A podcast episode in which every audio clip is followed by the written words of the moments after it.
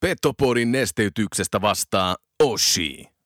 Olipa kerran herra Aihio, joka matkasi Kilpisjärveltä Utsjoelle hei. Sekä sieltä aina Kokkolaan ja Kuhmoon, jossa maalasi väestölle kuvaa pienestä, vikkelästä, nopeasta, vahvasta ja hei, loistavasta koko Pohjois-Suomen jutusta hei. Boomin ansiosta syntyi Euroopan kovin kärppäaiheinen podcast Petopodi. Miehet, missä ei molempiin suuntiin? Saatana kova kappale vielä eteen. Let's go, boys, right away. Fight that ways, hey? Let's fucking go, let's fucking go. Hey, be hard battle, boys, hey, vittiin, hey? Hyvät takapaine syökkää, pelaa syökkää, myös pätkä, tää on kaikki mukaan peli, hei. Sitten mennään, sitten mennään, hei. Tarjoilut takatolpille antaa osuuskauppa Arina. Eli focus your energy on essence. Mun lempitermi on 95-50. Kun se pätkii, se keskittyminen 5 prosenttia, niin sit sun ainutlaatuisesta hankituista taidosta opiskelusta on puolet käytössä. Voitko sinä ja sun jengi voittaa? Forget it. Mental skill number three. Hyvä ystävä, keskity oleellisesti. Muista 95-50. Petopodin pelikunnosta huolehtii Mehiläinen Oulu. Oulun baarin studiossa Antti Meriläinen. Tervetuloa rakkaat ja niin rakkaat kuuntelemaan Petopodia tuota Euroopan suurinta kauneinta ja komeinta ja kovimmalla budjetilla porskuttavaa podcastia. Studiossa jälleen kerran Antti Meriläinen ja tällä kertaa jaan tämän upean studion muutaman toimittajan kanssa, tässä sanotaanko parin toimittajan kanssa, niin ei mene laskut viduiksi, mutta täällä on kanssani siis Juho-Pekka Pietilä, hyvää päivää. Hyvää päivää. Live-lähetyksiä sekä podcastia kehittävä toimittaja Kalevalta. Kyllä. Tunnustat kaikki. Joo, ilmeisesti monimediatoimittaja on nykyään tämä. Eli Eli tota, viittaa siihen, että tehdään monia eri medioita. näin, näin se maailma kehittyy. Niin, näin se menee, Joo. ei olla enää pelkästään printissä. Mutta sun titteleissä ei ole yhtään tämmöistä niin kuin englanninkielistä termiä. Olen vähän pettynyt. Ei, ei vielä, Joo. mutta tota, mä luulen, ja itse asiassa ainakin LinkedInissä on semmoinen kuin broadcast journalist. Alright. Joten se kuulosti sen verran hyvältä, että se piti valita. Joo, no toi on hyvä. Mutta meitä tukemassa myöskin Kimmo Siira, Kalevalta urheilutoimittaja. Päivä.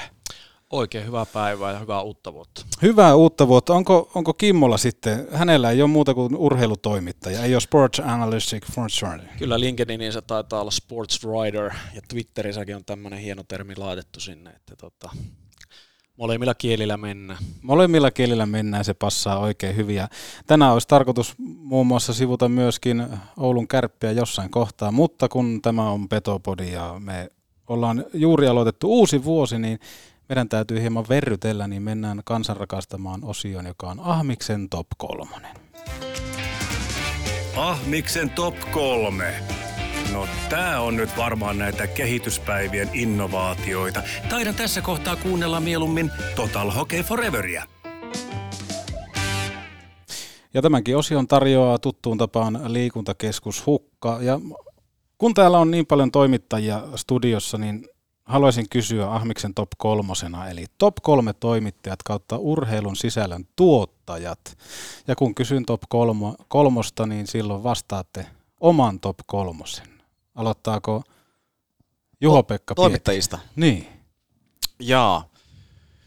Äh, varmaan kolme, kolme kertaa Pekka Jalonen. Kolme kertaa Pekka, miksi? Vähän pilkettä silmäkulmassa näin niin uuden vuoden kunniaksi. Eli Pekka Jalonen, Pekka Jalonen, Pekka Jalonen. Voisiko siihen laittaa vielä, no itse asiassa tämä tuli sen verran puskista, että nyt täytyy hetken aikaa sulatella. Mm. Mutta tota, tuota tuota, ehkä mä en lähtisi miettimään edes nyt tässä vaiheessa sitä, vaan mä ehkä vaatisin jonkun muutaman, muutaman minuutin ennen kuin mä laitan no, ja perusteluja. No tässä kohtaa Kimmo totta kai täydentää omaa riviä, mutta mitä tulee nämä äkkiseltä mieleen? Sen takia, miksi nämä tulee puskista, niin tämä on nimenomaan tarkoitus herätellä kroppaa valmiiksi tähän ohjelmaan. Kroppa heräsi viimeistään nyt jo. Semmoinen kylmä hiki alkoi puskea. Öö, mitähän mä sanoisin? Tota, Jari Kupila on, on, on yksi, yksi tota, erinomainen ja tota, kyllä mä niin haluaisin nostaa vähän niin kuin pumpata myöskin näiden meidän, meidän jätkien renkaita, Kalevan jätkien renkaita. Että meillä on kyllä siis mun mielestä, niin kun miettii Suomen mittakaavaa, niin erittäin osaava, pieni ö, tota, porukka, mutta erittäin, erittäin tota, osaava porukka, eli neljä, neljä urheilutoimittajaa. Montako, vai montako Kimmo teitä nyt on siellä? Meillä on siellä neljä, neljä tota, ja sitten on esihenkilönä sitten kärje, kärjevesaa, että tota, suhteellisen tiivis paketti, mutta sillä, sillä mennään. Niin. Löyt kyllä aika jäi, suoraan mm. sanottuna. Ei mitään, ei mitään. Tuleeko, mikä on Kimmon rivi, jos tästä pääsee täyttämään? No siis tosi mielenkiintoinen kysymys, mukava päästä tämmöiseen vastaamaan. Tulee niin hyviä monia kollegoita mieleen, mutta nopeasti heitän tuossa, niin ykköseksi nostan tämmöiseen, voi olla nuoremmalle, nuoremmalle polvelle hyvinkin tuntematon nimi, mutta Ilkka Kulmala.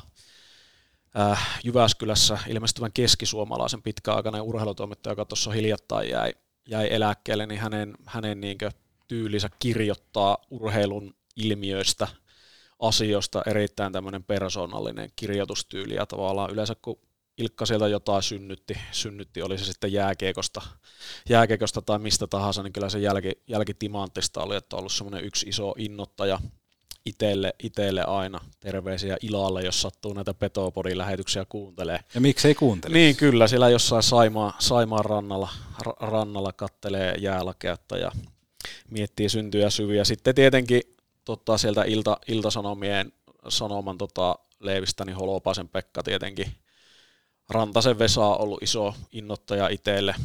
Liikavarvas.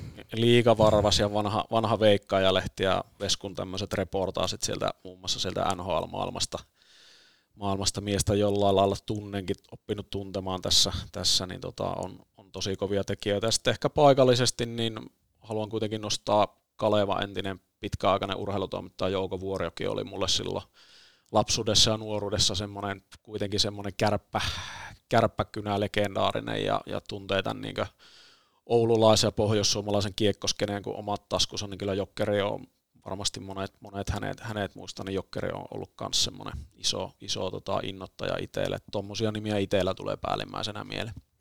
Aika hyvin te selvisitte kuitenkin, vaikka tuntuu alkuun, että puskista tulee, koska Petopodi tykkää tämmöisestä aggressiivisesta pelitavasta, niin kuitenkin... Joo.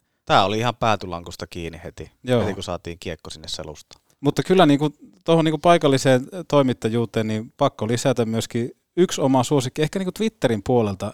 Totta kai Kalevon leivissä oleva Janne Onnela, jonka moni twiitti päättyy hashtagiin just saying. Joo. Sytyn sille kyllä. Se on jotenkin, tietää, että nyt puhutaan oikeista asioista. Joo, se on vähän niin kuin, että se jättää leijumaa. niin.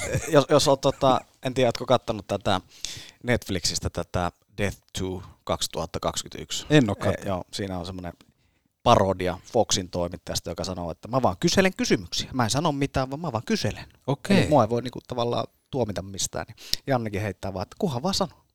Joo, eli se vaan jätetään niinku leijus siihen ja annetaan kansan tehdä loput päätöksiä. Mikä sillä hashtagillä viimeisen on? Öö, Twiitti. En tiedä, en tiedä. Taitaa, otapa, taitaa liittyä Joel Lundqvistiin, vai olisiko? Ei. En se pitäisi ole. oikeastaan tarkistaa. No Joo. mutta toisaalta kun podcast vanhenee samalla kun sitä tehdään, niin mm. se on jo historia tässä kohtaa. Näin jo. No mutta Oulun kärpistä olisi varmaan syytä jutella, koska moni kuuntelija tämänkin ohjelman kärppien takia aukaisee. Ja mitä tässä nyt katson liigan uskomattomia sivustoja, niin tätä nauhoittaessa Oulun kärpät runkosarjan siellä kaksi. Kasassa 60 pistettä 35 ottelusta. Liikan parasta ylivoimaa prosentein 28,42 ja liikan parasta alivoimaa prosentein 91,51. Ja oikeastaan kun mä tätä runkosarjaa tällä hetkellä katson, niin mun ensimmäinen kysymys on semmoinen, että pitääkö tämä paikkaansa, kannattaako minun uskoa silmiä, niin mitä sanoo Juho-Pekka, jos lähdetään sitä kautta liikkeelle? Niin, mäpä itsekin aukoisen nämä liiga mahtavat sivut ja totean täältä, että Old Liiga. joo. Menit vielä vanhalla. Mä, siis mä käytän vanhaa. No, mä, niin mä, minäkin. Joo. siis mä, joo, oosta vaan liikenteessä. Siis joo, pelejähän tosiaan 35 niin kuin Hifkilläkin, ja tota, no kyllähän tuo vähän, vähän tietenkin valehtelee, ja jokuhan on puhunut, että pitäisikö mennä niihin viimekautisiin pistekeskiarvoihin. Toivottavasti ei tarvitsisi mennä, saataisiin nuo pelit suurin piirtein samalle tasolle, mutta onhan täällä, onhan täällä tota isoja eroja. Tuolla on muun muassa HPK pelannut 30 peliä. Mm. että tota, viisi peliä enemmän, niin se on, se on kuitenkin 15 pinnaa jaossa. Niin, niin tota, ää, mikä se kysymys oli? Mun kysymys oli, että kannattaako mun uskoa silmiäni? No ehkä, ehkä ei ihan suoranaisesti kannata, että top 6 on varmaan ihan, ihan tota, sijoitus, mutta tota, ei nyt kannata vielä lähteä maalailemaan ainakaan hirveästi. Onko Kimmolla tähän kysymykseen täydentäviä lauseita? No joo, siis tuli tämä legendarinen, no joo. Oli kiekko, kiekkokliseitä. Ei Tota- tota, just näin, just näin. Joo. Siis kyllähän tuosta kärppien osalta semmoinen tietyllä tavalla hyvin ristiriitainen mm. olo tulee, eli just tämä niinku sarja, sarjasijoitus tuossa tossa noin, ja niin kuin JP sanoi, että tuo joukko, että niin eri määrä pelattu pelejä, ja tuo niinku tavallaan tuo top 6, 7, 8 on niin mm. tii, tiivis nippu, niin tavallaan siinä on niin muutamalla, muutamalla voitetulla, muutamalla hävityllä pelillä, niin se voi tosi niin nopeasti se sijoitus siinä muuttua, mutta että heitit tuohon vielä noita ylivoima-alivoimatilastoja, niin totta kai jos tuommoiset on niin sarja, sarjan parasta tässä kohtaa, niin onhan siellä paljon hyviä asioita, mutta sitten taas jos miettii sitä kuuluisaa isoa kuvaa ja sitä nimenomaan, että miten kärpät on tässä, tässä tota, viimeiset sanotaan reilut kymmenen peliä pelannut, niin eihän se suunta, suunta ja se pelillinen esitys siellä mitenkään, mitenkään mairittele, että pikemminkin se suunta on ollut sieltä niin alaspäin, niin kyllä tuossa varmasti, varmasti kun vuosi, vuosi vaihtoi tuon HPK-pelin jälkeen pikkuinen, pikkuinen ulospuhallus, niin kyllähän siinä valmennusryhmällä ja joukkoilla on varmasti paljon, paljon mietittävää, että tämän perusteella, mitä nyt on nähty, niin ei kannata lähteä vielä toria, toria varaamaan. Eli vielä ei torille sännätä, mutta ehkä toi, mitä sanoitkin, sanoitkin tuosta niinku pelaamisesta vähän, että jotenkin tuntuu, että kun otteluihin lähdetään ja ottelusta kun tullaan jossain vaiheessa pois, niin jotenkin semmoinen turhautuminen paistaa ainakin monella katsojalla, katsojalla läpi, että mistä se johtuu, minkä takia Oulun kärpät ei, ei nykyään, tai tällä hetkellä ei ole se tavallaan liikan johtotähti, joka näyttää, miten pelataan. Saatteko ajatuksesta yhtään kiinni? Niin, no siis viittaat varmaan tähän Mannerin ensimmäiseen kauteen, kun oltiin niitä johtotähtiä. Joo, ja nimenomaan siihen, että silloin kun Mampa mullisti pelitavan ja kärpät olikin yhtäkkiä se hyökkäävä joukkue liigassa, niin kärpät saneeli sen temmon, mitä siellä kentällä tapahtuu, ja mun mielestä tällä hetkellä, mitä vaikka erätauoilla jututtaa valmennusta ja pelin jälkeen, niin se viesti on hyvin samanlainen siinä suhteessa, että ei lähdetty siihen, mitä vastustaja hakee tai kaveri oli oli kyllä tänään aktiivinen tai jotain muuta, että tiedätkö, että kärpät joutuu vähän niin kuin peruuttamaan, että missä me, missä me mennään ja katsotaan, mitä se vastustaja teki. Niin, musta tuntuu, että ei se nyt ehkä ihan semmoista, semmoista selkeää, selkeää, ei se ainakaan ilmene mm. katsojille, että onko siellä joku selvä, selvä tota pelitapa ja, ja tota, jos miettii tota preseason pelejä, niin monihan pelkäs ihan, ihan syystäkin, että mitähän tästä kaudesta tulee, ja kausihan lähti liikkeelle aivan niin kuin sensaatiomaisesti oikeasti. Et, et niinku, monihan oli, monihan oli tota, ää, Lauri Mikkolalle tosiaan antamassa, antamassa jo siinä vaiheessa, että ei tästä tule mitään, vaikka puhuttiin kuitenkin harjoituspeleistä. Mutta kausia lähti hienosti liikkeelle ja sitten sit tuli se notkahdus ja nyt voidaan, no riippuu, että kuinka moneen tavallaan blokkiin kauden jakaa, mutta tota, nythän nyt viimeiset kymmenen peliä on ollut, ollut todella heikkoa ja, ja niin kuin pelin sisältä, jos miettii niin kuin pelaajien elekieltä ja jäähyjä, mitä otetaan ja niin edespäin, niin tämä nyt on pelkkää mutuilua ja mutuiluksi se saa jäädäkin, mutta tota, vähän on käynyt mielessä, että onko siellä joukkueen sisällä tosiaan jotain pientä, pientä henkistä lukkoa, jotain pientä, pientä no en nyt sano kärhämää, mutta vähän, vähän niin kuin siihen, siihen suuntaan, koska ää, jotenkin se vaikuttaa semmoiselta, varsinkin jos mietitään kotipelaamista, niin, niin vierasjoukkueet joka kerta aloittaa terävämmin. Joo. Ja aina ihmetellään, ihmetellään että miten, miten ne teki sen ensimmäisen maalin. Ja tota, sitten lähdetään jahtaan peliä ja sitten se on vähän vaikeaa. Niin. Onko Kimmola ajatus? No ei oikeastaan tuosta niin monesti ihan joku yksi yksittäinen peli voi kertoa paljon sitä kokonaista. Varmasti muistatte tämän tota, ennen joulua viimeinen peli oli Sporttia vastaan kotipeli. Sportti vei Raksilasta pisteet 0-1. Vastustajan maalivahti Reijolalla taas olla siinä ottelussa 13 torjuntaa ja pelin jälkeen Juha-Matti Aaltonen taas Kalevalle just niin puntaroida pohtia tätä, että mikä tässä on ja siinähän just puhuu, puhuu tästä, että kyllä meillä riittää näitä viuhkamiehiä ja pelintekijöitä, mutta että onko sitten liian paljon joukkoissa näitä samankaltaisia pelaajia, että sinne tarvittaisiin kuitenkin kliseisesti niitä, niitä kavereita, jotka menisivät sinne maalille, maalille, maalille ja tota, tekisivät tavallaan sitä likasta työtä, mitä, mitä nämä voitot vaati, niin kyllähän mun mielestä kuitenkin kärppien resursseilla ope, operoiva seura, jos tota Vaasasport tulee Raksillaan, vie pisteet 0-1 voitolla ja laukauksia 13 vastustaa maalia, maalia kohti, niin kyllähän se niin semmoinen ison, vaikka kyse on vain yhdestä pelistä 60 joukossa, niin sitten, sitten jatkumona Jyppi tuli sitten tota, joulutauon jälkeen. No, hyvä, Okei, että siitä, Jukureita niin- vastaan niin, tuli edessä maali, että sekin oli pitkään.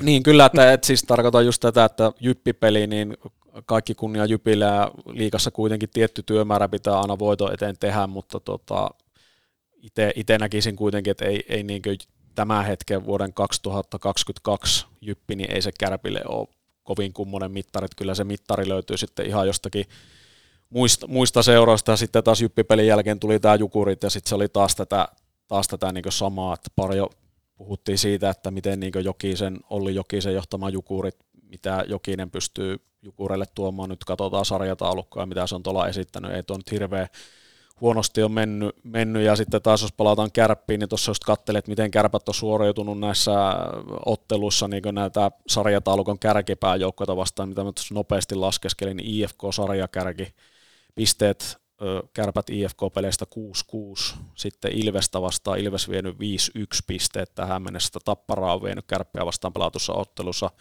pisteet 5-1, Pelikans on vienyt kärppiä vastaan pelatussa ottelussa pisteet 4-2, Jukurit on vienyt 6-0, Teps 4-2, niin kyllähän tämä niin jostain, jostain kertoo, että tavallaan se iso kysymys nyt, kun lähdetään kärppien tätä loppukautta miettimään sitä pelin kehittymistä, että miten se niin peli kehittyy suhteessa näihin pää, päävastustajia ja tällä hetkellä niin ei se, ei se niin hirveän hyvältä näytä.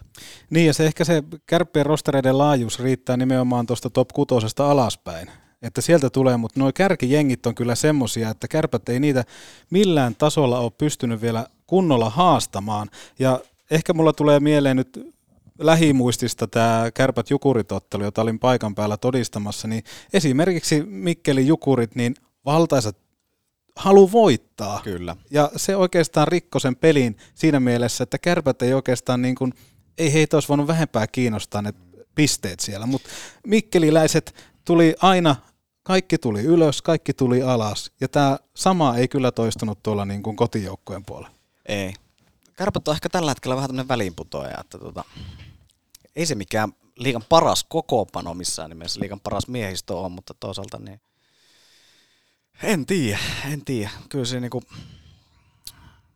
no mielenkiintoista nähdä nyt, että miten, miten tuo kokoonpano muuttuu tällä viikolla, että onko, onko Koivunen ja Niemellä jo mukana, mutta tota, kyllä se kaipaisi jotain vähän pientä piristysruisketta ja erityisesti tuonne tuota sentteri, sentteriosastolle, että nuo, nuo kukkaron nyörit ollut toimistolla aika tiukasti kiinni ja tietenkin ymmärtää sen, mutta kyllä se sentteriosasto on, kun katselee noita ihan tilastojakin, niin aloitustilastoja, mitkä kuitenkin on lopulta ää, aika isoja juttuja, mitkä ratkaisee, ratkaisee tuota pelejä, niin, niin, niin, ne on todella heikkoja ne aloitusprosentit. Esim, jos miettii määrällä, niin joutuu pelaamaan keskellä 38 pinnaa mm. tällä hetkellä aloituksessa. Ja nimenomaan, ei Kärpissä oikein ikinä ollut sellaisia pelaajia, jotka niinku ajaa maalille. Että on vähän silkkihansikkaa siellä, siellä tavallaan siellä kehällä. On ollut Brad Smith aikana. No joo, mutta mennään aika, aika kauas. Siitä kaverista voisi tehdä melkein oma erikoisjakson. Tarttumapintaa löytyy varusteesta lähtien. Kyllä, kyllä. Mutta nimenomaan tuohon, tuohon sentteriosastoon voisi ottaa tässä kohtaa kiinni, koska kun tähän kauteen lähdettiin, niin yksi semmoinen iso teema oli Kärpillä, että he saa sentteri kaluston kuntoon, koska se ei ole kestänyt päivänvaloa pari, pari viime kauteen, mutta tuntuu nyt vaikka sinne hankittiin Troy Bohr, Casey Wellman esimerkkinä, niin tällä hetkellä Hyry, näyttää semmoista hauista, että se saa näyttämään esimerkiksi Wellmanin, joka toki ei ole nyt pelannut, mutta sehän saa näyttää hänet ihan pelleltä tällä hetkellä. Niin, se on tietenkin kova statementti. Mm. Mutta tota, joo, eihän se Wellmanin kausi ole, ole kyllä ihan, ihan ollut sitä, mitä, mitä tota, varmasti ajateltiin. Ja, tota, yksi mielenkiintoinen juttu, en, en tiedä kun kärpät, kärpät ei varmaan hirveästi noista loukkaantumisten kestoista huutele, mutta ei. mikä on pikkukossun tilanne tällä hetkellä olisi mielenkiintoista tietää, koska itse nostaisin hänet ainakin yhdeksi ehdottomaksi onnistujaksi tällä kaudella nimenomaan, että on saanut myöskin pinnoja. Mm. Et, mutta tota, kyllä se siitäkin menee, jos miettii tämän kauden onnistujia, niin ei siis hirveästi ole. Koivunen, pikkukossu, öö, ne on ehkä sellaisia yllättäjiä. Tietenkin maalivahtihankinta näyttää, että se on, se on mennyt, mennyt tota, hyvin maali. Hyvin sanottu, hyvin maali. Niin oikeastaan tuosta tota sentteri homma on paljon itsekin miettinyt, että kyllä se vaan niin tähän kauteen lähdettiin, niin piti, piti olla selkeästi hyvät, hyvät miehet hankittuna näille paikoille. Ja nyt näyttää kuitenkin Troy Borg, että tavallaan on pystynyt tuon kakkosentterin roolin ottamaan ja täyttämään ja koko ajan parantanut siinä. Ja ymmärtääkseni hänellä on ollut, ollut siinä aika paljon haasteita ihan terveydentilasta lähtien, että tämä korona, korona, koronasairastaminen on hänelle tuo, tuo siihen alkukauteen vaikeuksia. Ja sitä kautta on ymmärrettävää, että se lähtö, lähtö oli niin tahmea, mutta sitten tämä tapaus Keisi Velman on taas niin semmoinen kyllä, että ei tämä hirveästi kärppien urheilutoimen johtoa ja Harri, Harri Ahoa, Ahoa niin mairittelee, että, että nyt Velman on loukkaantumisen takia sivussa, mutta kyllä mun mielestä se syksy ja mitä hän siinä, siinä oli, niin kyllä tavallaan me taidettiin se vastaus siihen saat, jos kysymys on, että onko Keisi Velmanista niin menestyvä liigajoukkueen ykkössentteriksi, niin mun mielestä se vastaus on kyllä saatu, tai mä ihmettelen, että sieltä tapahtuisi joku semmoinen nousu, että hän pystyisi niin ylipäätänsä olisi mielenkiintoinen tietää tavallaan, ehkä joskus Harri Aholta kysyäkin, että minkälainen tämä prosessi oli, miten tämä Velman tänne, tänne Oulu, Oulu skoutattiin, että jotenkin niin kuin, kun sitä pelaamista katsoi, niin tuntuu vaan, että hänen niin kuin, tavallaan se pelityylisä ja liik- liikkeensä ja muu, niin ei se, ei se vaan niin kuin, ole ihan sitä, mitä liikassa semmoinen menestyvä ykkössentteri pelaaminen, pelaaminen vaatii. Toki onhan tässä vielä kautta, kautta jäljellä ja Velman ihan sopimus jatkuu vielä ensi kauteen, mutta kyllähän niinkö, tämä Keisi, Keisi Velman selkeästi Kärpille nyt on vähän muodostunut tämmöiseksi niin riippakiveksi, että on mielenkiintoista nähdä, että mitä tässä nyt niin hänen osaltaan tapahtuu. Ennen kautta, niin pakko sanoa, että ennen kautta mä olin aivan mielissään raitin puolen sentteri. En Joo. milloin viimeksi, varmaan joku, oliko Pavel Rosa keskellä? Oli. Ei, laita, laita. laita oli Rosa. sen, en muista ihan, olisiko ollut toi, kuka tsekki tää nyt oli?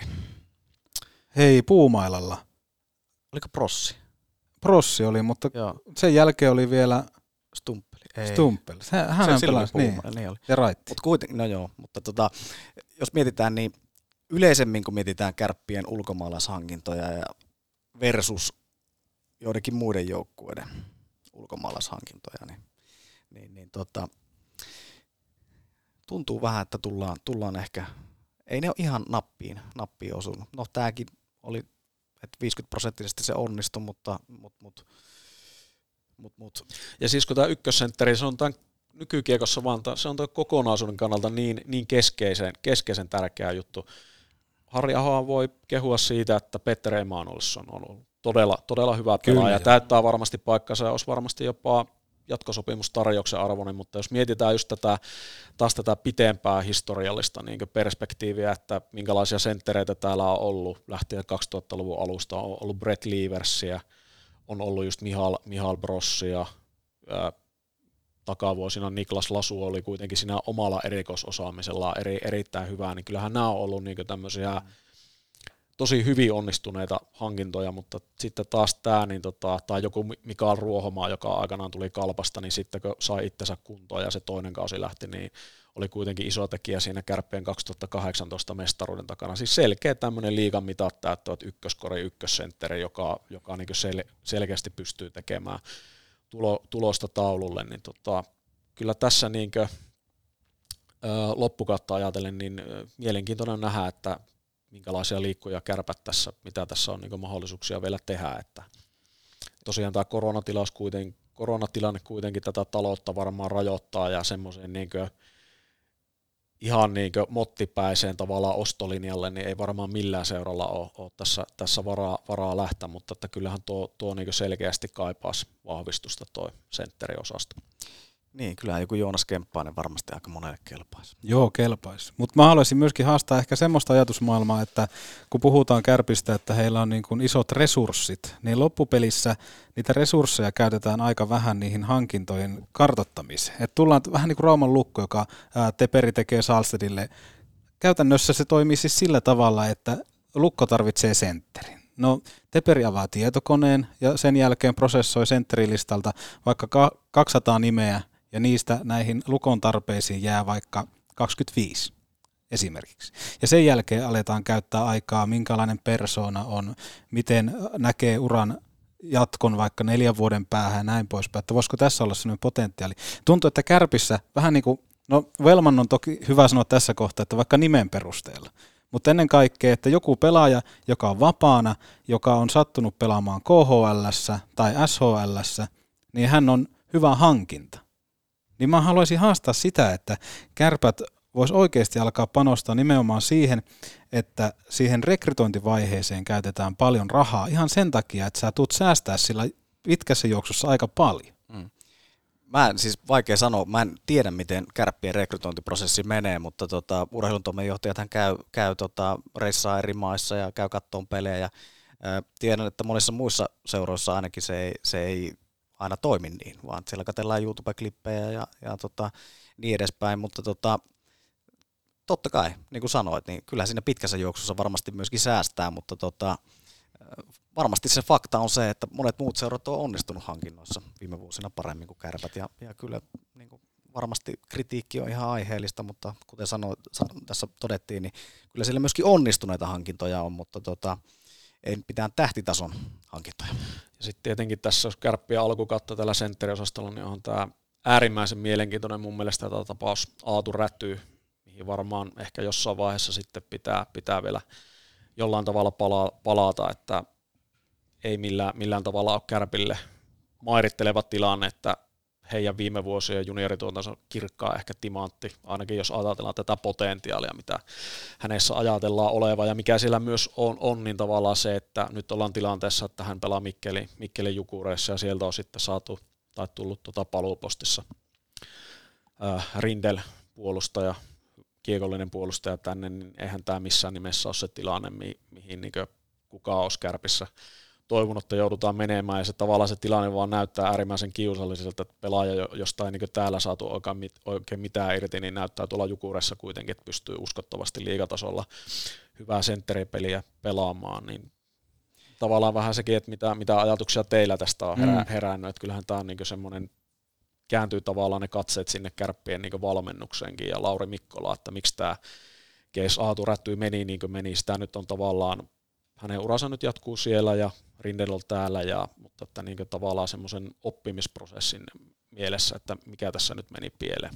Niin, kyllähän siinä varmasti myöskin tietyllä tavalla, jos mietitään organisaatioita, niin kyllähän se herättää se kysymys, että no mikä nyt Jukureissa on sitten niin hyvin, mikä siellä on henkisellä tasolla siinä kopissa niin hyvin, että siellä aletaan onnistua. Mutta totta kai joskus vaikka DNA sanoo, että vaihtamalla ei parane, vai sanooko se päinvastoin, no joka tapauksessa, niin, niin tota, vaihto toisen organisaation totta kai voi piristää, mutta kyllä se siltikin herättää semmoisen fiiliksen, että mikä siellä on ollut niin ummehtunutta ja tukahdettua ja, ja sellaista niin kuin, että ihminen, nuori, nuori lupaava pelaaja ei, ei, ei ole sitten saanut sitä tukea, mitä, mitä tota, hän olisi ehkä ansainnut. Toki me ei tiedetä tästäkään asiasta kaikkia taustoja, taustoja ja ehkä ne rädyn kommentit siinä tota, siirroyhteydessä vähän, vähän tota, herätti sellaisia kysymyksiä, että onko siellä nimenomaan kaikki ok, että miksi, miksi Jukureissa sitten tsempataan, mutta Kärpissä ei, niin kyllä se vähän herättää.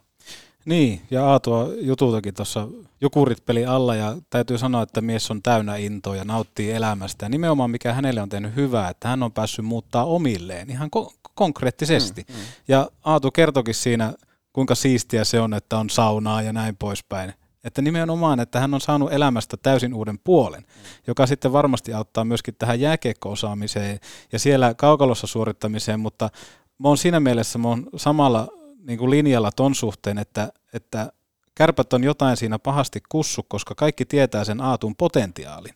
Eikä kyse ole vain siitä, että se oli semmoinen hetkin mielijohde, että tehdään tämä siirto, vaan nimenomaan onhan tätä niin kuin Aatua käsitelty jo hyvänä aika, kohta jopa kolme vuotta, että, että miksei mies pääse näyttää. Ja mikä ehkä niin kuin tullaan Velmaniin jälleen kerran nimenomaan, että kun siellä omassa rosterissa on aivan järkyttävää määrä sitä talenttia, niin minkä takia se oma talentti ei pääse niin sanotusti loistamaan, vaan saattaa tulla hyvä peli alle, mutta sen, sen jälkeen niin sä löydät itses vaikka katsomusta. Juuri näin. No itse asiassa mä, oon, mä oon sitä mieltä, että nyt ehkä Lauri Mikkola aikana niin ollaan vähemmän menty siihen, joo, mitä joo, se on totta. Joo, se on totta. Silloin ei tuntu, että siinä ei vält, välillä niin päätä eikä häntää, että joku pelaa, vaikka Hermonen pelaa pari todella hyvää peliä. Joo. Mutta kun se on rotaatiopelaaja, niin se on sitten kolmannen pelin katsomus. Niin. Mutta nyt, niin kyllähän sillä on rohkeasti nostettu Jesse Koskenkorva ykkösen keskelle mm. ja niin edespäin. Et siellä on ehkä siellä on vähemmän ollut sitä ketjurulettia, mitä Mannerin aikana. Ja se totta kai kertoo siitä, että tota, asiat toimii ja päävalmentaja on tyytyväinen. Mutta tota, niin, kyllähän se, jos miettii aaturätyä, niin missä pitäisi pelata, niin kyllähän ne kahteen ensimmäiseen kenttään pitäisi mahtua. Ja sitten kun hän pelasi kuitenkin mitä kolmosen keskellä välillä nelosessa, niin, niin, niin tota, niillä ketjuilla on vähän erilainen profiili.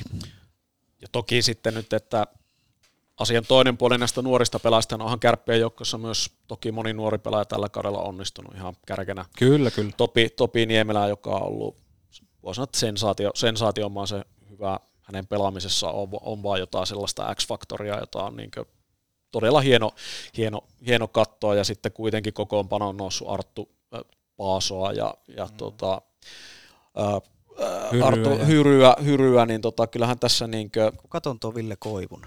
En tiedä yhtään. Et kyllä kuitenkin siellä paljon, paljon on myös tämmöisiä positiivisia juttuja näiden nuorten pelaajien osalta ja heille on tarjottu vastuuta ja he on osannut siihen vastuuseen tarttua oikealla tavalla. Totta kai tästä, tästä pitää antaa myös kärppien valmennusjohdolle kiitosta. Aristenius tässä moi. Jos ei sulla ole mitään tekemistä, niin älä kuuntele tätäkään. You. You. You. Do you know that... Nordic Sales Crew has a job for you. Pääset työskentelemään Suomen parhaiden tyyppien kanssa. Teet myyntiä ja myyntiä, siis rahaa. Älä aikaile, klikkaa nordicsalescrew.com. You must find strength. Tuoreista pavuista paikan päällä jauhetut. Höyryävän herkulliset kahvit nyt Oulun baarista. Maista ite. Neste Oulun baari Maikkula. Aina auki, ei koskaan kiinni. Oulun baari. Box! Hei, ootas ootas, mä unohdin laittaa... Ai! Hammassuojat. Onneksi Mehiläisen tapaturmapäivystyksessä hoidetaan myös hammastapaturmat. Mehiläinen Elämätehtävänä jo vuodesta 1909. Ja ennen kuin jatketaan keskustelua Juho-Pekka Pietilän ja Kimmo Siiran kanssa, niin kerrottakoon tähän kohtaan kaupallisesta yhteistyöstä, joka tehdään yhdessä Nordic Sales Crewn kanssa, joka on siis Suomen johtava face-to-face-myynnin toimija. Asiakkaina on muun muassa Nordic Green Energy, Sanoma, WWF, Telia ja Suomen Punainen Risti. Ö, miksi kerron tätä nyt? No, koska kesätyöhaku starttaa virallisesti 17. päivä tammikuuta, mutta teille rakkaat kuuntelijat tietoa jo etukäteen, sillä he tekevät peräti sata palkkausta kevään aikana, joten laita ihmeessä hakemus sisään osoitteessa nordicsalesgroup.com ja tästä kannattaa myös vinkata kaverille. Miksi myyntiä? Koska ilman sitä tämä maailma ei pyöri. Otetaan pari helppoa esimerkkiä. Petopodia joka viikko Spotifyssa, ei ilman myyntiä. Entä Oulun kärpät Euroopan huipulle konkurssin raunioista? Ei ilman myyntiä. Ei ilman sitä Juha Junnon aktiivista otetta, jolla laitettiin markat ja eurot liikkeelle. Joten oletko sinä myyntimaailman tuleva Juha Junno. Nordic Sales Crewlla on mahdollisuus olla töissä Pohjapalkka plus Provikka-mallilla ja heillä ei ole Provikka-kattoa. Ja lisäksi heillä on huipputiimi mukana ja sinä voit edetä nopeasti jopa ihan esimies tehtäviin. Heillä ei ole myöskään ikäsyrjintää, sillä tällä hetkellä työntekijät koostuu 17-vuotiaista 45-vuotiaisiin ja heitä kiinnostaa siis myös junnut, mutta ennen kaikkea kokeneet myyntitykit ja ennen kaikkea junnut, jotka ensimmäistä kertaa haluavat oikeaan työpaikkaan. Lisäksi totta kai kerrottakoon uutena juttuna tulee tammikuussa olemaan pohjoismaalainen valokuitufirma, joka tulee päihittämään Suomen kalliit valokuidut. Tämäkin alkaa tammikuussa, joten siitä lisää myöhemmin ja tähän projektiin haetaan myös täysipäiväisiä tekijöitä, joille maksetaan 1500 euroa plus provikka, joten hop hop, lisätiedot osoitteesta nordicsalesgroup.com, mutta nyt jatketaan keskustelua Juho-Pekka Pietilän ja Kimmo Siiran kanssa. No otetaan puolustukseen tässä kohtaa, koska sivuttiin Topi Niemelää, mutta ennen kuin hypitään lisää puolustukseen, niin pakko totta kai Axel Rindel käsitellä.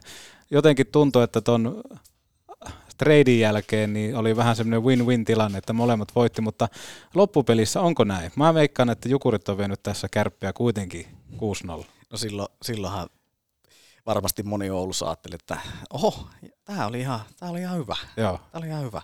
Mutta nyt ei välttämättä niin. Siis eihän Rindel, no joo, Rindelhän aloitti ohtamaan pakkiparin. Sitten tuli mystisesti aika paljon, niin tuli niitä miinuksia ja sitten tuli vaihto, vaihto toiseen pakkipariin. Ää, eihän, onhan, onhan parantanut.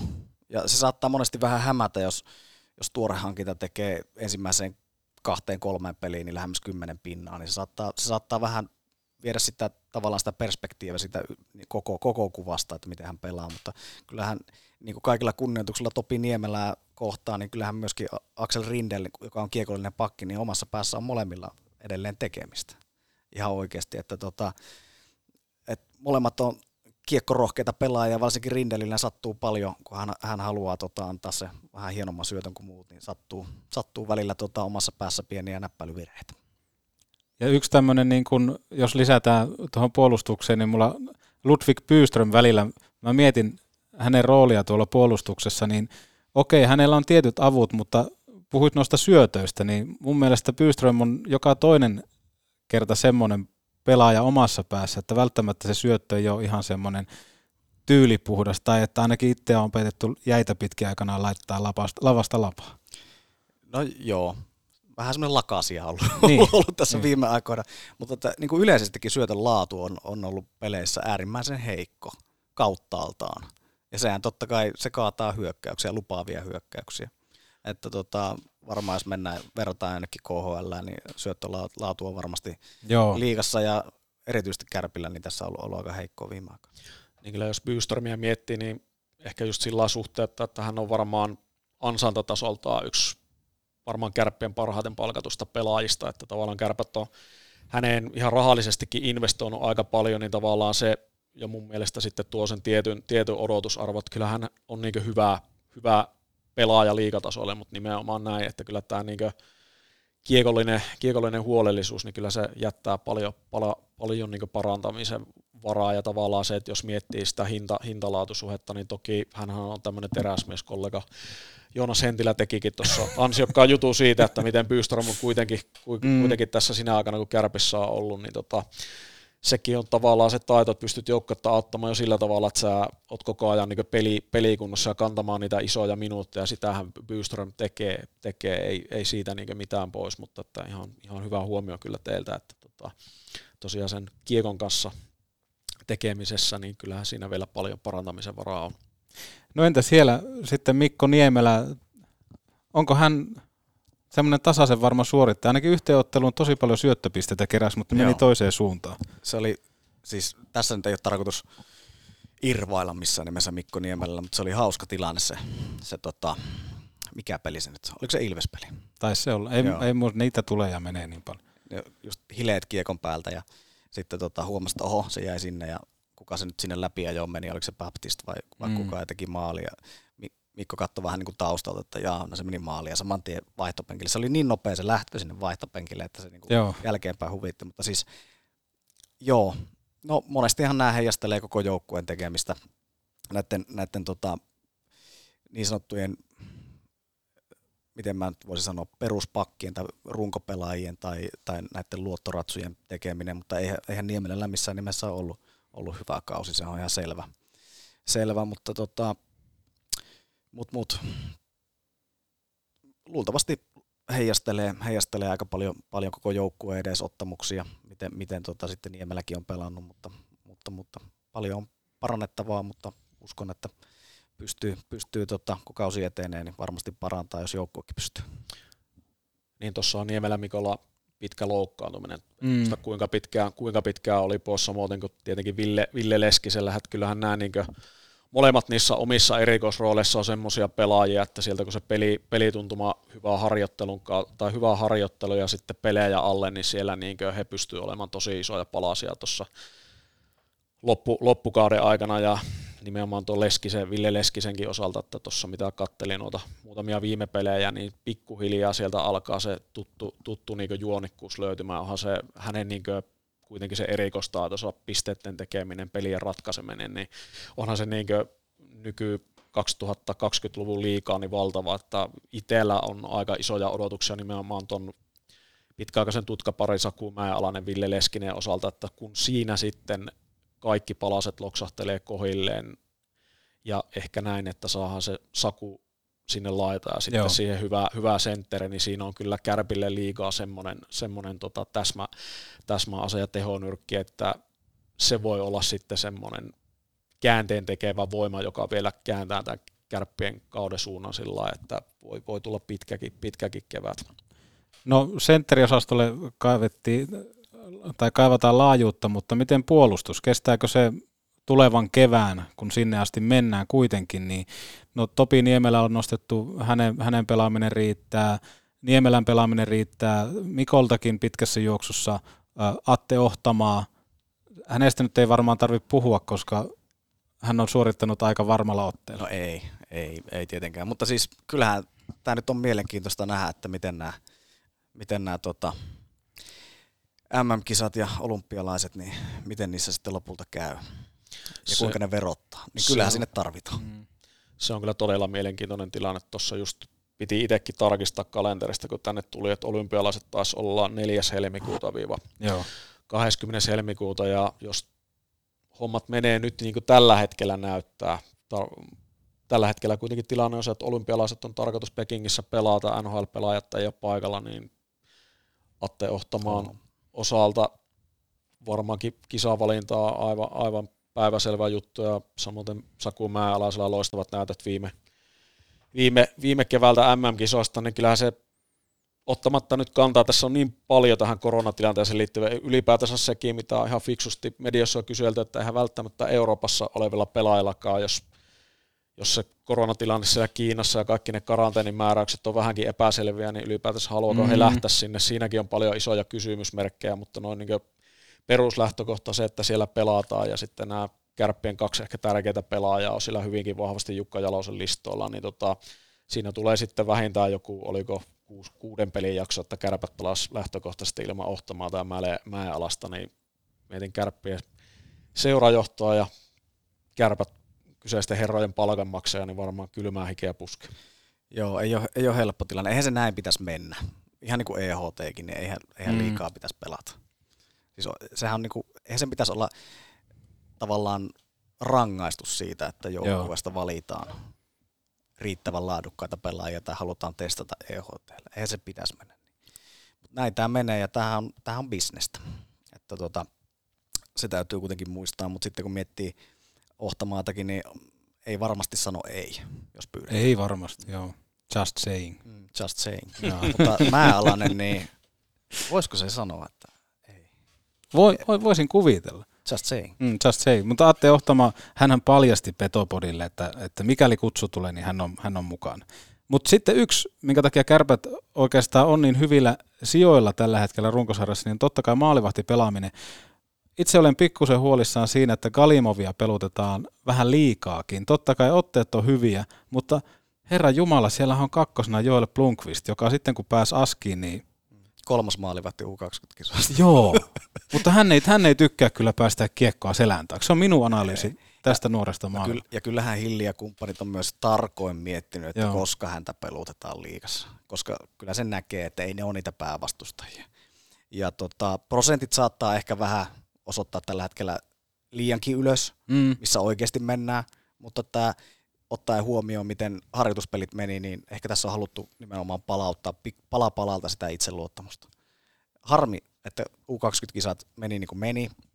En tiedä, olisiko pelannut tsekkipelissä, olisiko Suomi käyttänyt peräti kolmea maalivahtia alkulohkossa, en tiedä.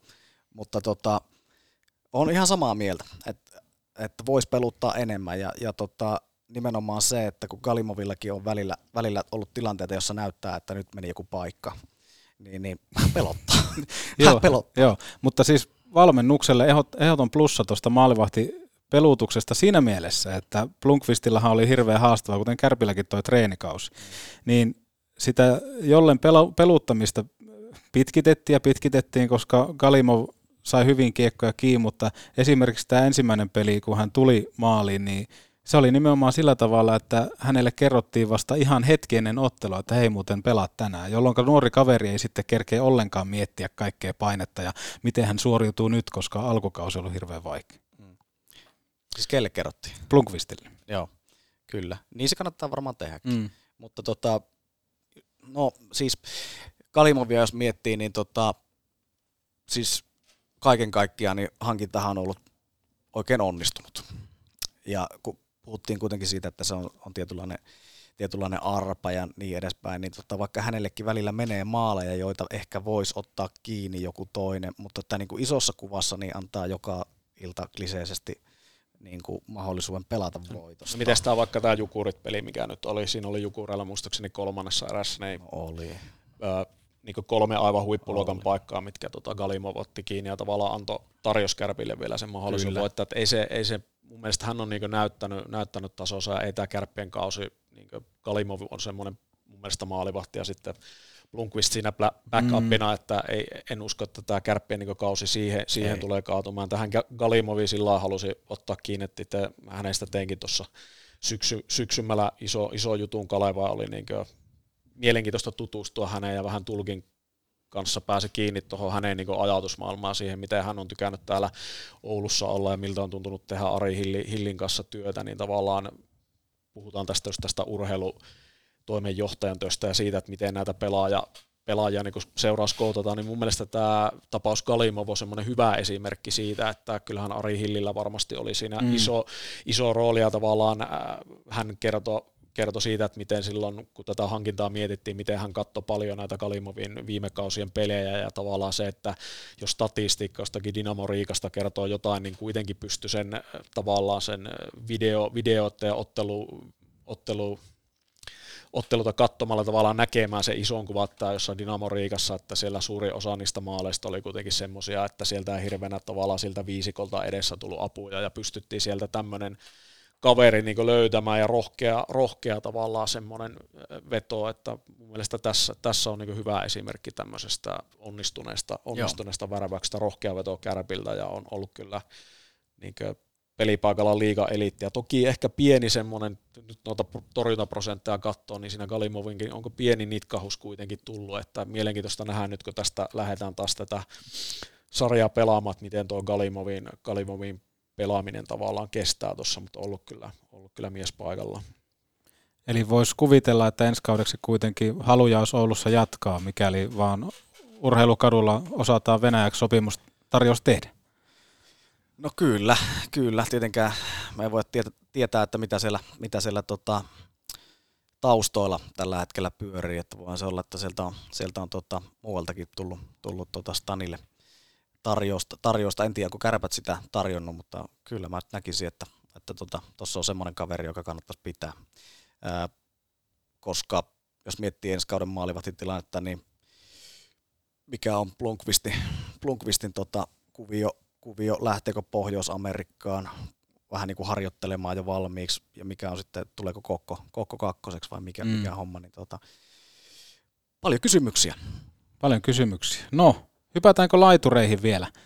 Sieltä totta kai, jos me mietitään umpivarmoja suorittajia, niin Mika Pyörälä, no toki hän pelaa myös keskellä, ainakin tällä hetkellä toistaiseksi, mutta sitten sieltä No Saku Määlänen totta kai, hänen pitäisi olla laituri, Peter Emanuelson, Ville Leskinen on pikkuhiljaa herätellyt sitä tuttua, tuttua tota sniperiroolia, mitä hän on parhaimmillaan. Aleksi Mustonen, totta kai no sentteriosastolta, mutta Julius Hermonen, Aku Räty ollut aivan fantastinen mun mielestä vi- viime aikoina. Tuukka Tieksola heti kun hän pääsi pikkusen hyökkäävämpään rooliin, niin hän näytti, että minkä takia hän on, hänet on aikanaan myöskin Carolina sainattu ja totta kai Ville Koivunen, tai kuka tämä Koivunen onkaan, En, en, mä tie, tiedä, siis en tiedä. tää on joku, joku, mä en ole nähnyt aikaisemmin tota nimiä. Ja sitten Juha-Matti Aaltonen, Sen mä oon jossain kuullut. se on, se on jossain kuultu. Että kyllähän tuolla niin kuin, taas jos me katsotaan tota listaa, nimilista, niin onhan se aivan valtaisa, mutta paras potentiaali on kuitenkin edelleen jossain kateessa. Missä se on?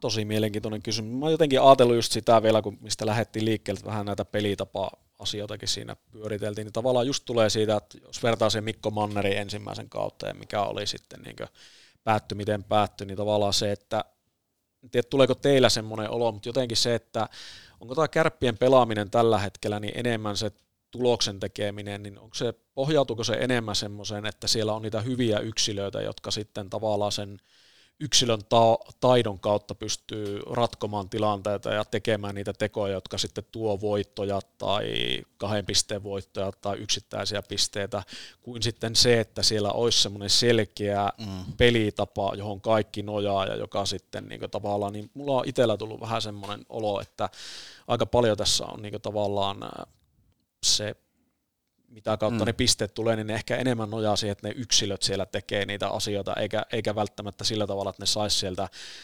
pelitavan toisteisuuden kautta tavallaan sieltä tulisi ne voitot, niin vähän, vähän tämmöinen, kuva mulla itsellä on, ja en tiedä, miten, miten te olette asian nähnyt. Ainakin jos vierasvalmentajia tai vierasjoukkojen valmentajia tota, on uskominen, niin kaikissa otteluennakoissa sanotaan, että Kärpillä on paljon hyviä yksilöitä, Joo. yksilötaitoja. Se on muuten ihan hyvä pointti.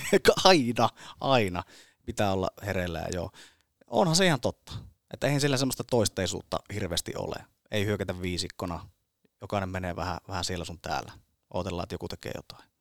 Jos vertaa vaikka, no otetaan vaikka Ilves ja Jukurit, niin esimerkiksi Mm. tässä, jotka tulee tällä viikolla vastaan. Joo. Niin, niin tota,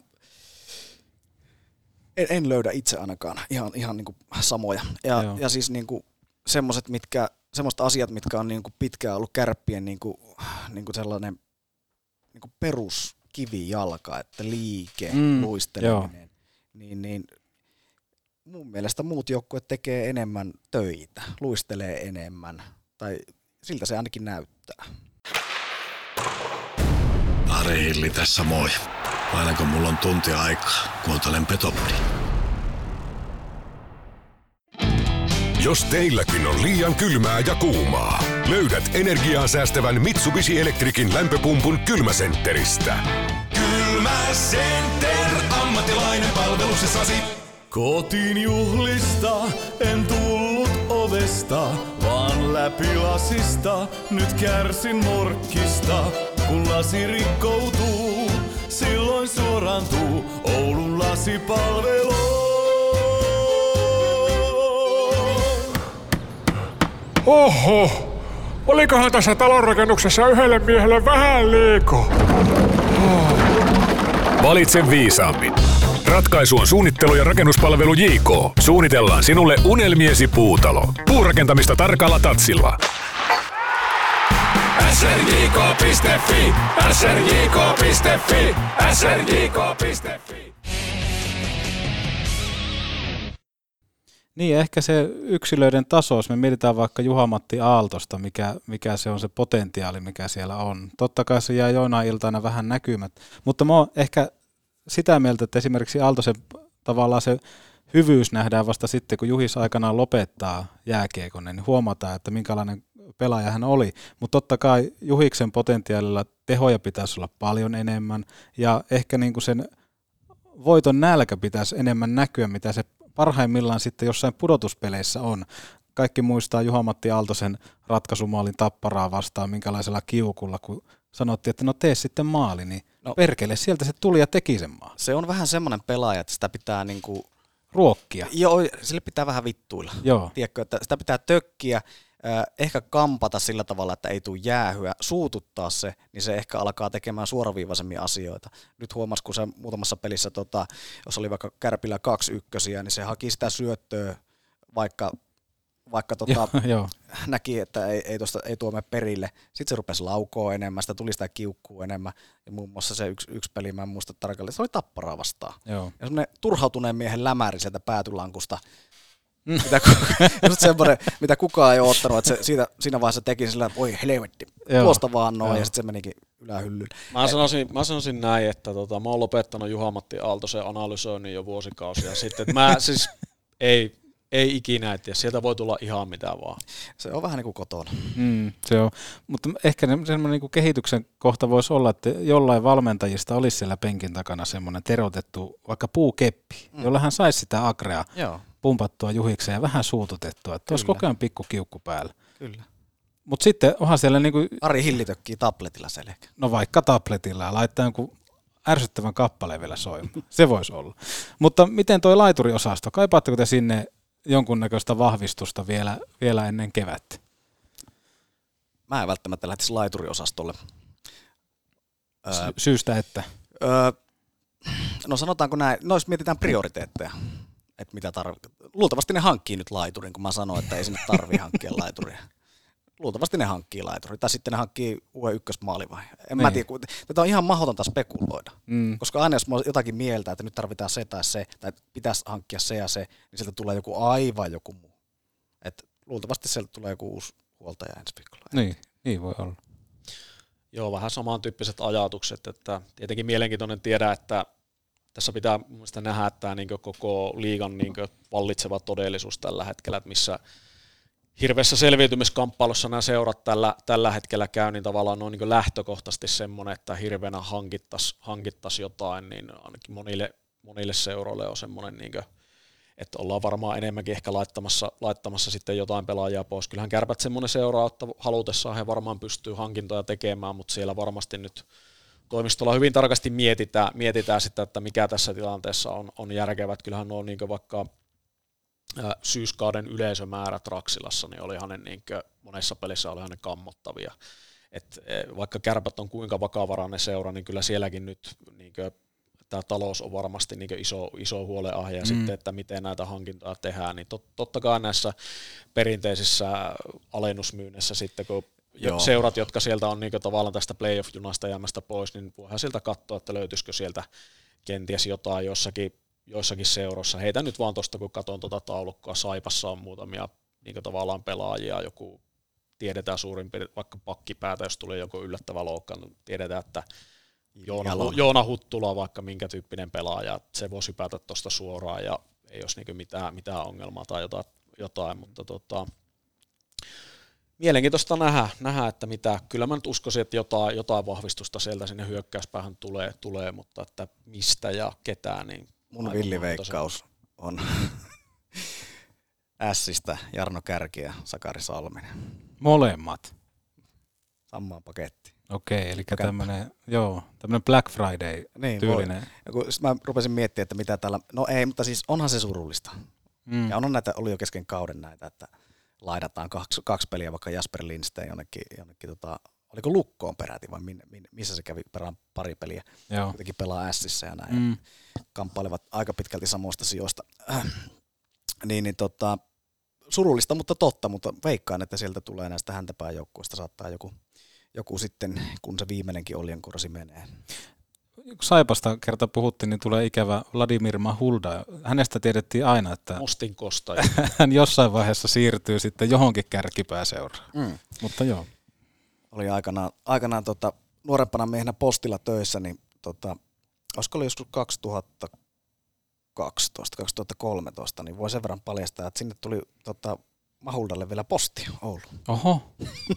Eli huhu lähti jo liikkeelle. 2003, joo, joo, kyllä. Se Että- oli vaan hauska, hauska huomata, kun mä olin että tuttu nimi, että mitä ihmettä. Sinne tuli vielä joku kortti. Joo. Mites muuten kun hyökkäistä puhuttiin, tuossa piti toi Saku Mäealainen vielä. Joo. Minkälainen maku teillä on Saku, Sakun kaudesta tähän mennessä jäänyt? Kyllähän kaveri kun kausi alkoi, niin sieltä portista tuli ulos semmoinen kaveri, joka tosiaan halusi näyttää, että kuka tätä laivaa niin vie ja ohjaa ja mm. niin tavallaan se näyttämisen halu, niin kyllähän se sieltä näkyy sinne Raksilla yli, ylimmille riveille ja niin tavallaan osoittanut olevansa kova, kova pelimies tähän, tähän Suomen liiga ja tavoitteet on varmasti paljon korkeammalla, mutta että välillä sitten tässä viime aikana tuntuu aika paljon semmoisia turhia jäähyjä on tullut. Se Tietynlainen turhautuminen on näkynyt sieltä, Kyllä, sieltä aika selkeästi. Se oli varsinkin se yksi jakso, missä niitä tuli aika Mm. mm. paljon.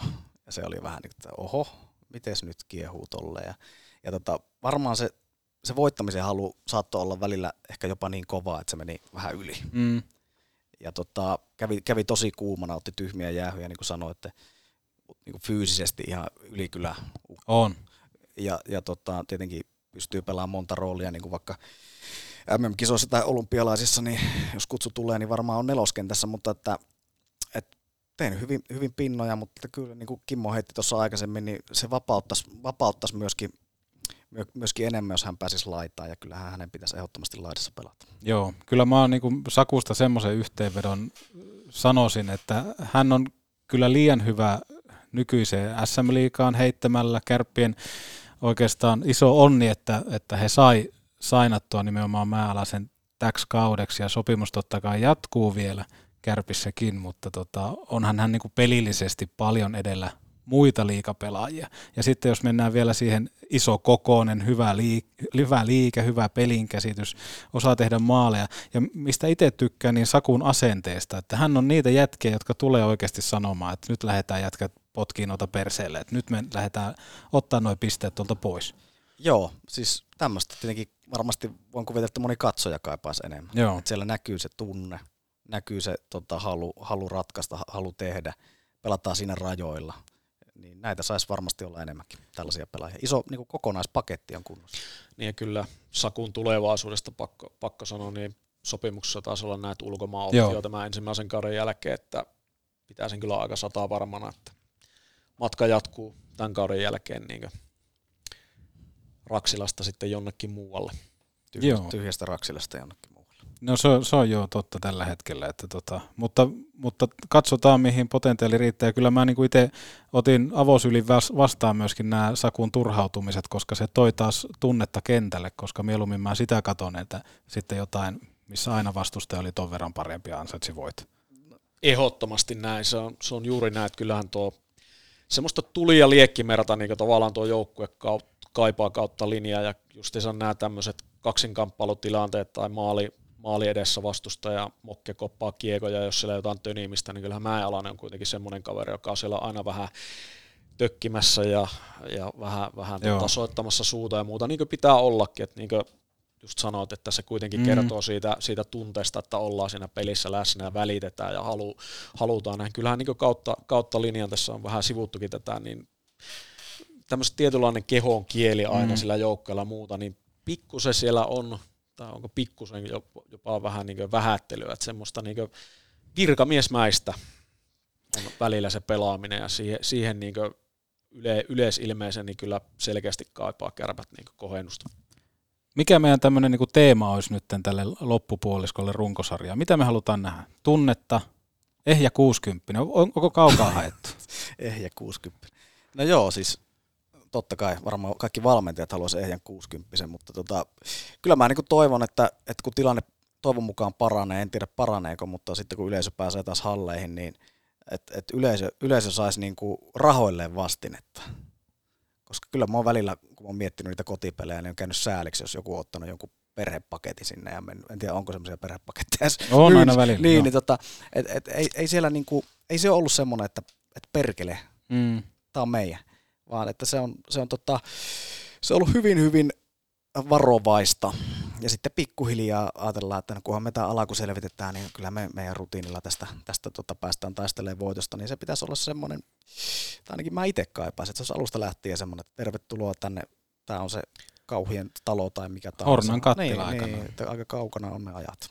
Niin, Heikkilän kakeahan aikanaan tota, 2004 mestarijoukkueen päävalmentaja sanoi sieltä Tampereen seudulta taitaa Ka- Kake olla kotoisin. Hän Mm. silloin joskus sanoi, että Oulussa tilanne on se, että jos ensimmäinen kärppien ylivoima ei tuota tulosta, niin valmentaja ollaan viemässä sorakuopan reunalle. Aika, aika raja, raju kärjistys, mm. mutta että kyllähän siinä niin totuuden siemen on, että Oulussa on tämä yleisö, joka kärppiä seuraa, seurataan sitä sitten Etelä-Suomessa, Pohjois-Suomessa, mm. missä vaan niin on asiantunteva, vaativa, ja se, että kärpät voittaa pelin Raksilassa 3-2 sporttia tai whatever vastaan, niin sehän ei yleisölle riitä, vaan täällä pitää niinkö tulla leveitä voittoja, hienoja maaleja, hyvää peliä.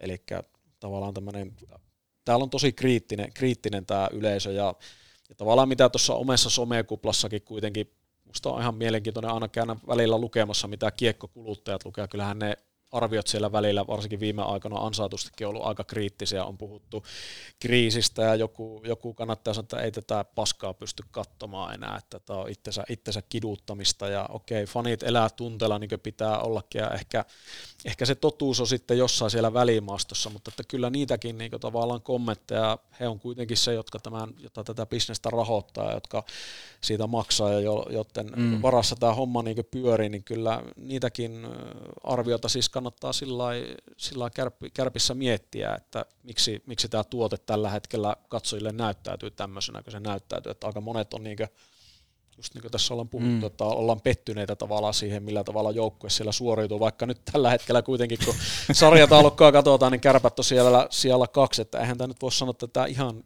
niin mikään fiaskokaan ollut, että tämä on niin todella, mm. tämä kokonaisuus on ristiriitainen, mistä lähdettiin vähän mm. liikkeellekin, sä sanot, että pitääkö tätä uskoa, mitä niin. tässä sarjatalokossa näytän vähän, niin. vähän samalla mielellä itsekin, että ei oikein tiedä, mitä niin. tässä nyt pitäisi uskoa. Bubi Vallenius sanoi aikanaan tälle jotenkin, että se muista, en muista mitkä olympialaiset ne oli, mutta sanoi, että on tuo IFK kyllä nykyään ihan paska. Ja, ja ne oli just, just, just ollut toisena tai kolmantena. Mä sitten, no miten niin?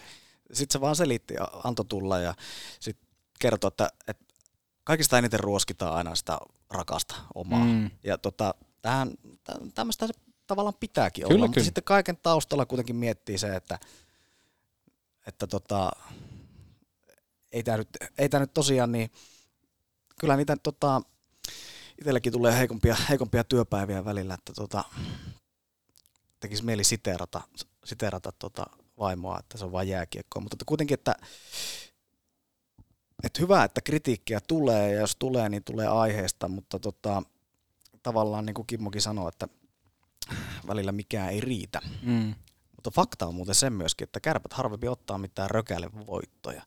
Et, et, et, tota, monesti tehdään se kolme alkua eka erää ja sitten pistetään, kiekotellaan loppupeli. Yes, tu- et, ne on aika silleen ystävällisiä monesti tota, joitain vastustajia. Tuokin on mielenkiintoinen tuot, nämä kärppien lähdöt näihin peleihin. Tämä on tämmöinen urheilun, palloilun ikiaikainen, mitä mm. päävalmentajat ja pelaajat miettii aina, aina mutta että se on niin kuin, että kenellä se vastuu siitä, että kuinka paljon, kuinka paljon siitä voi laittaa, laittaa Lauri Mikkolan piikkiin, miksi kärpät ei ole pelien alussa ollut eri ensimmäiset erät, miksi ne on ollut vaikeita.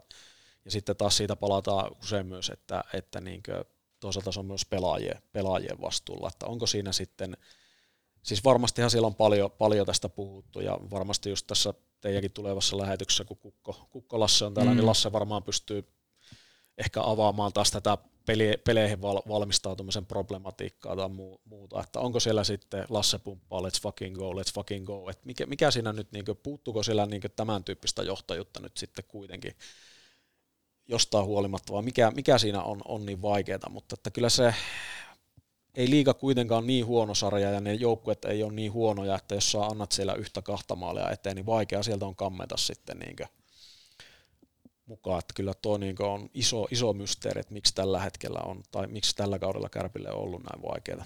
Eikä tämä yhtään helpota tätä tilannetta, että pelataan nyt tyhjille katsomaan, koska, koska tota, se ei mielestäni voi ainakaan ylöspäin mennä siitä se pelillinen trendi. Mutta tota, katsotaan, miten tällä viikolla menee. Mua vähän pelottaa, kun Ilves, Ilves on, tota, no tää, en tiedä koska tulee ulos, mutta Ilves keskiviikkona viides päivä tammikuuta, niin tota, viimeksi ainakin Ilves oli kyllä rutkasti edellä Raksilassa. Ai että, jakso loppuu tämmöiseen mystiseen just saying kysymys verhoilun taakse. Haluan tässä kohtaa Juho-Pekka kiittää sinua ja Kimmo kiittää sinua, koska yksi tämmöinen uuden vuoden lupaus oli, että en yhtään huonoa jaksoa tänä vuonna tee ja te, te teitte sitä tällä kertaa täyttä totta, eli yksi kautta jotain on tällä hetkellä plakkarissa, mutta lopetetaan jakso totta kai Jumprun tarjoamaan lehdistötilaisuuteen. Ja on täällä näköjään Kalevan kuvaajakin paikalla. Juho-Pekka Pietilä, minkälainen jakso tänään nähtiin?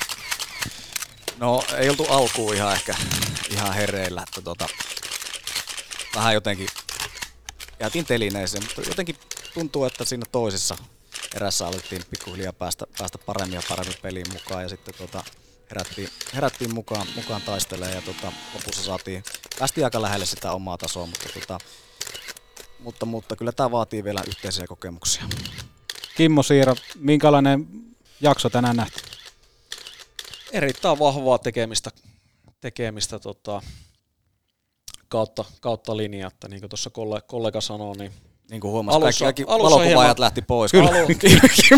Alu, alussa, alussa hieman oltiin, oltiin unisia, mutta kyllä sitä pikkuhiljaa saatiin pyörä pyörimään ja juontaja erinomaisella vetoavulla niin päästiin hyvin, hyvin liikkeelle ja tota, saatiin hyviä, hyviä tota, aiheita sinne maalailtua tulevan kiekko, kiekkokevään ylle ja uskon, että tota, varmasti on paljon hienoja asioita tässä keväällä vielä edessä.